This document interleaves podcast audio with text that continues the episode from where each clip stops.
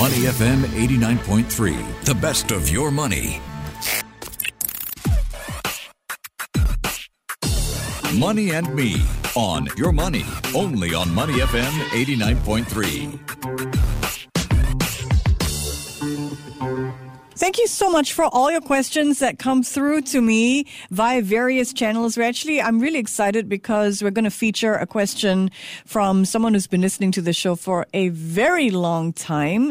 Uh, I love hearing from you. You can connect with me on Instagram, on Twitter, and uh, you can send me emails as well. Share with you how in just a while. But first up, I want to say good morning to our guest Swapnil Mishra, founder of Wealth Zen and adjunct mentor Singapore Management University. Swapnil, thank you so much for joining us, even though you're taking a little bit of a break. We, we love having you on. Thanks for being here. Oh, thank you so much. Thank you. I'm delighted to be here. I wonder if you can help us with a question coming from Deepa Kishnani, who is a frequent listener of this show. And she's reached out to me and she wants to understand more about the turmoil in financial markets with the Bank of England, on the one hand, raising rates since December 2021 to try and control the highest inflation rates, while she says it's uh, decided to maintain its costly tax cuts. Uh, and she thinks, you know, this contradictory buys of these uh, buys of the gilts is going to send conflicting messages out. She says, I feel it would have been wiser to plan a step by step process and give monetary policy time to put out the fire. So Bank of England may have saved the day in the long run with its onerous fight against inflation with a stimulus package being rolled out and borrowing costs driven up. So when we take a look at what is happening in the bond markets in the UK, I have several questions for you. First up, do you think uh, what's recently been announced, the UK government going to buy up bonds, how will this support the pound? I mean, it may support the pound. So, firstly, it's a it's a it's a complex problem. Some of it contributed because of global uh, headwinds, and of course, some of it contributed because of problems that have been in a way self-created or they are rather unique to UK. And it may have a very, very temporary reaction in terms of providing liquidity and from a market making support point of view.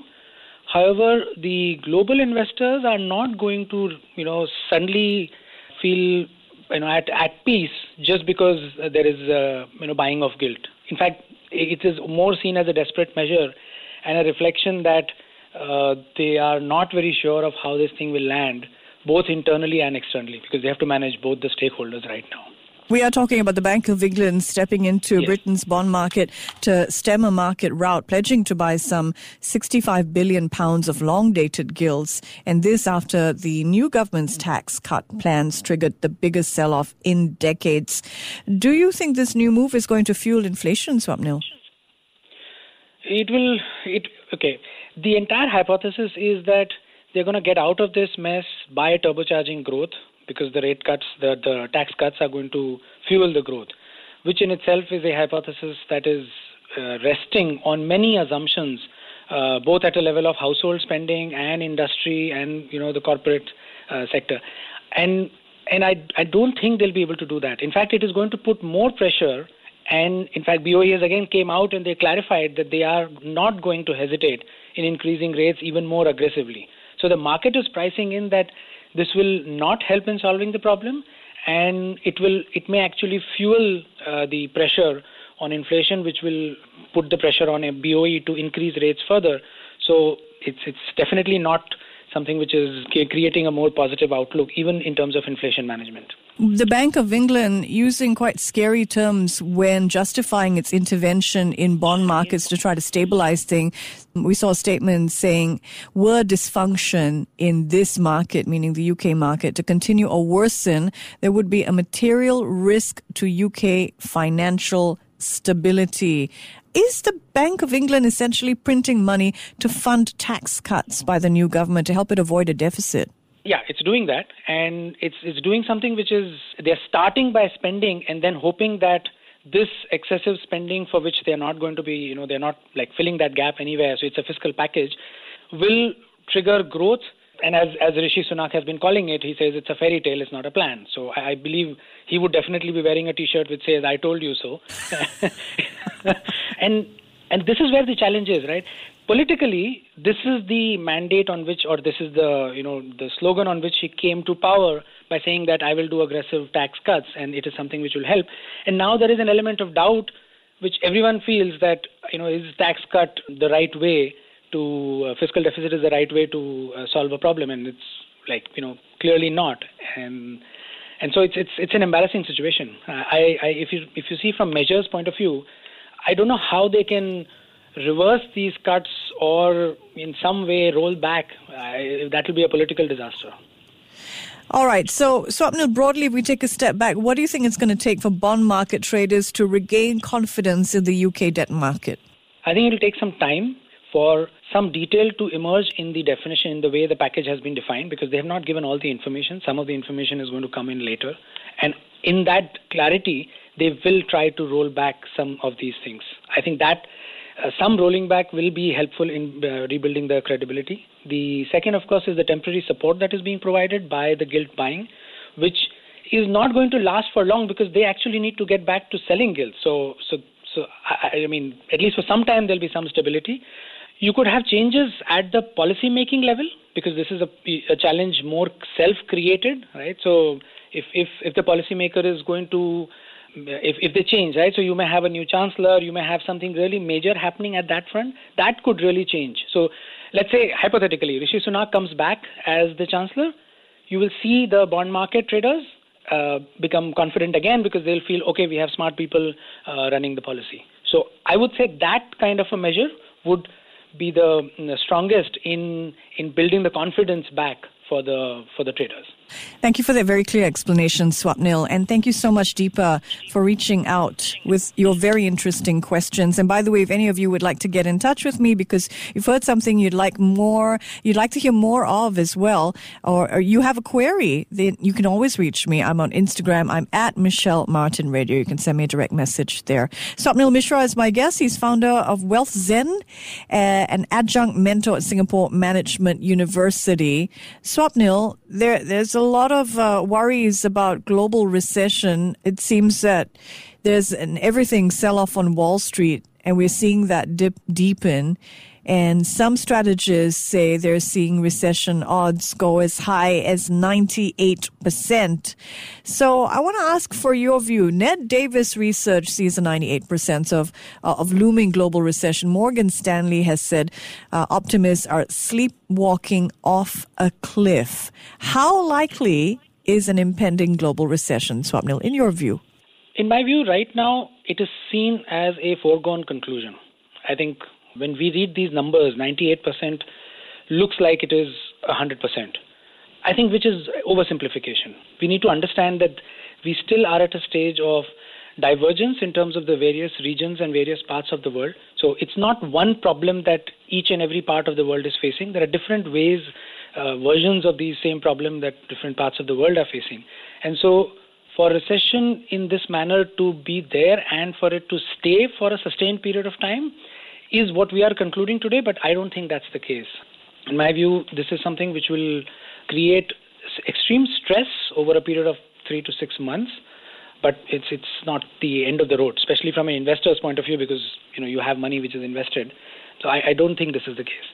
The uh, the challenges that we are facing is one on China, of course, the zero COVID policies. So that's clearly something which is a challenge because any new stimulus is not going to boost growth. So that's a challenge. Uh, in terms of Asia, I would say Southeast Asia, India, some of these parts, the first seven months, if you see, they've actually held well. They've done well because they've managed to increase their exports. Um, even in case of US, as long as the consumer is spending, Fed is going to raise rates and, and even take a chance on pushing towards recession. That's not the goal to push towards recession, but they will continue to raise rates, which is in a way a sign that yes, spending is still there. So as long as US spends, rest of the world is able to, Asia is able to export, it's still keeping the wheels in motion. The challenge over here is going to be one Europe because they are facing a trade shock. So we, are, you know, the cold winter, of course, is going to be tough. Yes. Um, but post that, I think recovery is is on the horizon. I guess the next question is uh, how bad in terms of an economic outcome are we looking at if we do look at uh, global recession? As you said, it's going to be different across different areas. Are we seeing an undercutting of risk appetite across the world? We'll definitely see, right? So if, if you see the rush to dollar, that's a clear indicator, right?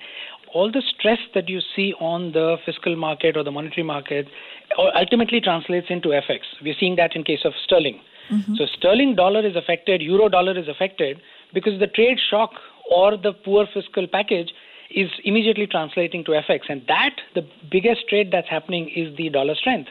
So in the last six months, if you did nothing and just held on to your US dollars, didn't even invest it, you are better off because you've made you know 15 20% against most currencies. Right.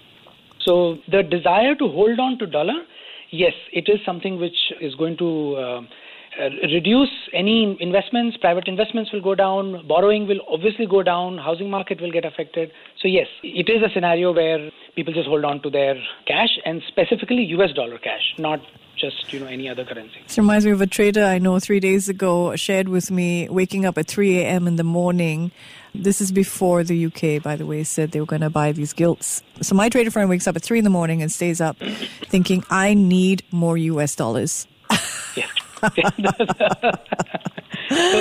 I think that's um, US dollar is, and everyone rushes to US dollar when, when you're in trouble. All right, let's look at single stocks ETFs. Now, the reason I wanted to talk about this, uh, Swapnil, is because I came across Google's list of the most searched for investment jargon. So these are words people are trying to crack the code uh, to understand the investing world a little bit closer. And the top of Google's list is ETFs. And I was quite surprised to see that. And then I thought, you know, a couple of weeks back, we talked about single stock ETFs, but I'm not sure if everybody understands what they are. Some say that, you know, if you're not sophisticated, you do well to look away from single stock ETFs. Others say they're seeing an increase in interest in understanding single stock ETFs as a way to uh, play volatility. Uh, you know, when you see a market like this. So, can you help us understand single stock ETFs and if we should buy them? So I think the starting statement that you said, I you know, if if you don't understand single stock ETFs, the analogy would be, you know, if, if I say that I don't know how to drive a Formula One car, so I'm going to read the manual of a Formula One car and then I intend to drive it tomorrow. that's that's a very dangerous strategy. if this conversation is going to lead to uh, making a decision to invest in them, so I think I think I'm just you know. That's a big disclaimer there. All right, we got it. we got it. So as the name suggests, right? So historically, when ETFs started, they actually were created to track indices or broad markets and as a way of achieving diversification. So low cost and diversification was the uh, key problem that was being solved when ETFs uh, started. And over a period of time, the growth for ETF has been a combination of the growth in the area of fintech, which means access to products, improving the cost uh, in terms of for the investor, which means lower cost. And this has put pressure on the investment world, which is the traditional investment world, whether it's a mutual fund or it's a you know, distributor like a bank, to also start talking about ETF. And that is why investors are listening to the word ETF from the traditional financial intermediaries and from the like the the more digital uh, new age uh, fintech uh, or wealth tech platforms who are saying you know buy ETFs. That's the reason for the popularity. When it comes to single stock, it's a slightly different story because single stock ETF, it's a tool. So firstly, it has to be seen as a tool which can be used for specific strategies that you want to execute in your portfolio. And as a retail investor, you don't have access to these tools. So if you're a if you have an account in a you know a prime broker account with a Goldman Sachs or if you have one of these platforms, you can implement complex strategies which involve not just investing your money but actually borrowing money and taking directional bets on the market. As a retail investor, you cannot do that because the banks do not give you that facility, even the online brokers don't give you. The single stock ETFs are meeting that gap by giving you access to these three, four leverage strategies, whether it is to you know have multiples of returns, which means you put in a hundred and you make your profit not on hundred but on two hundred. The flip side is if you invest 100 in a product like this, you can lose more than the money that you have. So it's introducing new risk and return profiles for investors. and it's a great tool for people who understand it. It is not a I invested for the long run, so I'm just going to put the money in this product and then I'll be fine 10 years from now. It will not happen because the underlying strategies can uh, erode significantly larger amounts of capital. So understand it, and they're not for the faint of heart because of the leverage involved. Because of the leverage, absolutely. So it's because of the leverage. They're not. So the key point here is hmm. when we see volatility, the underlying risk management technique for volatility is to give it time. Oh, okay. So diversify and time, right? Mm-hmm. So you mm-hmm. diversify and you give it more time. You buy a DBS stock today, and for the next one year, DBS stock may be down 20%, and any you know any anybody will come and tell you that you're a long term investor. Think 5 year and in 5 years time DBS prospects will improve their earnings will grow and you will come out making you know returns on your investment. In a single stock ETF strategy that approach or that risk management methodology doesn't work because it will bleed out it will lose the money much faster than the movement in the stock itself because you have leverage inside that. And that is the reason why it is not a buy and hold strategy, but rather a trading strategy, very specifically that you might have. Uh, and you need something, you need the tools to implement, and then it's available. So, as a retail investor, you have access to the tools, which normally you don't get. In a bank, there's no way you can, uh, uh, you know, apply this strategy for ten thousand dollars. So, why do you think we're seeing the single stock ETF popularity rise? Uh, two reasons. Students are big users of these products. I have personally seen students at SMU when we talk, and they mm-hmm. say, you know, they're using these tools, uh, which is which is good because many a times they are putting, you know, let's say they earn $500 on tuition. This is an actual case I'm saying. So okay. this person earns $500 on tuition mm-hmm. and then decides that, you know, I want to convert my 500 into 5,000. He's not looking at converting 500 into 510. He's looking at a significant return and so uh, he chooses to buy a one of these you know 3x return uh, investments and so they are they use so i would say i would consider student community also because they apply the learning from the college right so they are studying these models they are they're kind of testing their skills uh. so they are ah. using then you have of course fomo investors right people who uh, just don't want to be left out and want to try so the, but it's yeah, not the same. For uh, learning purposes, just, yes. Yeah. Uh, these are day by day sort of strategies, right? You're not yeah. meant to buy and then hold for the long run. Buy on Monday, sell on Friday, even some would say is too long. So, how did Mr. $500 do? He he he lost. He, so he made a lot, a lot of money out of that, and then in his case, the preferred stock was Tesla. And long it or shorting it? Shorting it. So he was long, and then he decided that okay, I'm going to cut it, and he, he couldn't. He discovered that he didn't have the appetite. Let me be honest. That is what really happened, and which is good. Sometimes discovering your risk appetite, and if you spend 500, it's like it's like a tuition or a or a you know a consultancy session where you spend 500, but you have learned that okay, I don't have the risk appetite to stomach this.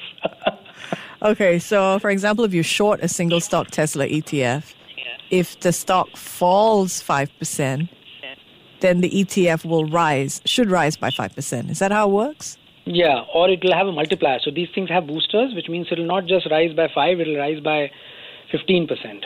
And because it's a three times, so there's these boosters. You know, it's, like it's like uh, performance on steroids, right? So it's it's boosted. What are the risks of loss when it comes to single stock ETFs? The risk is similar. It's just that the scale and the size is is much higher, mm. and your ability to manage that loss is not you don't know how to manage it because you haven't thought of it as a trading strategy so it's it's not as simple as right. A stock going down in value and you are holding on to it and waiting for it to come back. Mm, okay, got it, got it. It is sophisticated. Well, thank you for that primer, Swapnil. Okay, I want to look at cash management portfolios because I'm seeing a lot in my inbox of invitations to, you know, put my money here. So there are lots of portfolios and their returns can be anywhere from 2 to 4%. A cash management portfolio. And my question, Swapnil, is how do I know what I'm buying into within these portfolios? Um, these are ETF cash management portfolios, by the way. Yeah. So I would say, okay, I'll try to stay neutral on this because I have certain views on these products. I, so, firstly, before you invest, all of these any whether it's a digital platform or whether it's you know your your neighborhood financial advisor they're all obligated to tell you where the investment is being made so You just have to dig a little deeper. Sometimes the information is not readily available, so you have to click a few more buttons to find out that uh, where the money is going. So if you take, you know, anybody like you take Stashaway's simple, they invest in uh, the Lion Global Enhanced Liquidity Fund and in some other money market fund. So you'll be able to see what is the underlying ETF or what is the underlying fund. The complication is when you want to see what's inside that fund, That's which means it. you have to dig another layer and it becomes more effort. You can still see the information. So if you go to any, you know, Yahoo Finance or any of these websites, you can see the exact holdings of the, let's say, Lion Global Enhanced Liquidity Fund. And that's probably the end of the journey because you're not really able to see the kind of risk management techniques they are using or what kind of you know bond positions a lot of them use derivatives inside these funds to mm. enhance the returns so my approach to view this asset class is slightly different from the way it's linked to the product so why do and, and this is you have to understand why do companies offer this product and they waive management fees by the way i'm, I'm pretty sure right in, in the emails that you have received Yeah. they must have very clearly said we are waiving management fees mm-hmm. Yeah. these are these are seen as parking lot from where the actual investment is going to be made. Now, if you are doing a temporary parking of money in a product like this because you eventually plan to invest it, that means returns is not really the goal. You're not looking to make two percent versus two and a half percent versus three percent. So your your motivation is to have lowest risk Yep. which is near cash and not increase the risk expect uh, the return expectations and then spend time deciphering the risk for making that 1% extra it is just not return on effort so simple approach is what is the reason why you i mean why are you putting money in this because it's a temporary place you're not putting money in this for 5 years then why do you need to spend so much time understanding it just because somebody says it's 3% versus the 2% so return should not be the driver. I would say that's one. Hmm. To click as many buttons as required to drill down and see what is the underlying investment. And I would say with the rising interest rates, you can just keep it in cash as well, because Right. Will make some money in, in cash nowadays. I mean, not not last year, but uh, this year. Do I want to make half a percent without any stress, or do I want to make one and a half percent and go through this hassle? Right. So Got it. Got it. It's very clear. All right, Swapnil, I want to talk to you a little bit about GameFi. Speaking of stress, some people uh, want to enter the world of games and then make money playing those games. As an investor, are you at all interested in this space of GameFi, gaming meets finance? Actually, I'm very interested, and not because of financial reasons. It's because I observe my 14 year old son at home. So, to me, that's, I mean, they are 100% digital natives, and these things are extremely important. The behavior that I see for youngsters, it's uh, definitely integrating. They're playing games to earn points. The coins are something which they are using to purchase things. And there you have it, right? Your Game GameFi journey is. There you have it. You- They're buying virtual, virch, they call it, virtual merchandise, right? Yeah. And and it's happening. As I said, I am observing it, and Yeah. if I observe that in a 14 year old, then how do you ignore that? Right. so right, right, right. if I see rationally, it makes no sense. But if you look at the, de- I- okay, so I would say in this context, it's more a demographic play. We have youngsters, we have a huge population, we have very high smart smartphone penetration, and a natural extension of that is a very high number of digital natives, which means this as an industry or an asset class is important. So, uh, are you interested in the underlying infrastructure powering Web3 where all this GameFi is happening or different companies in this space? So this is where it becomes difficult to select the winner because it is still at a very early stage. And at such an early stage, it's difficult. You don't really know which strategy is going to work or which technology is going to fly. So you can take a couple of approaches to this. One is to take an innovation approach and go to a slightly, you know, like a, a fund which invests in disruptive technologies and participate in those Web3 or any of these technologies through a vehicle like that. That's one way to do it. Identifying companies is a lot of work if you have the time and the energy to uh, you know to identify them and to track them because some of these companies will just go bust. They will not you know if, if what they are experimenting is not going to fly it will not there'll be you will not make money there. So i would say if you're taking a macro view which is how i like to look at investments personally then you see a top down approach and say, okay, this industry is relevant, this industry has a future. Do I have clarity on who are the winners in this industry today? No, it is not like I know the Apple and the Google and the Facebook of this particular theme which means you invest in a broad based one. So you either invest in innovation and, and, and disruptive technologies as a way of participating in this uh, particular sector. Makes perfect sense. So don't we all wish that we'd seen Apple back in the 90s? exactly. but it's okay. Even if you saw it later, it's, it's fine.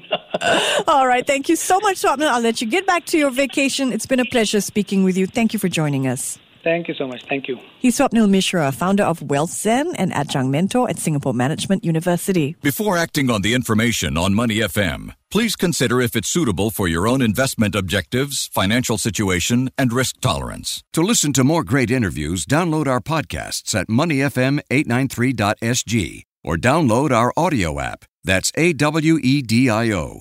Available on Google Play or the App Store.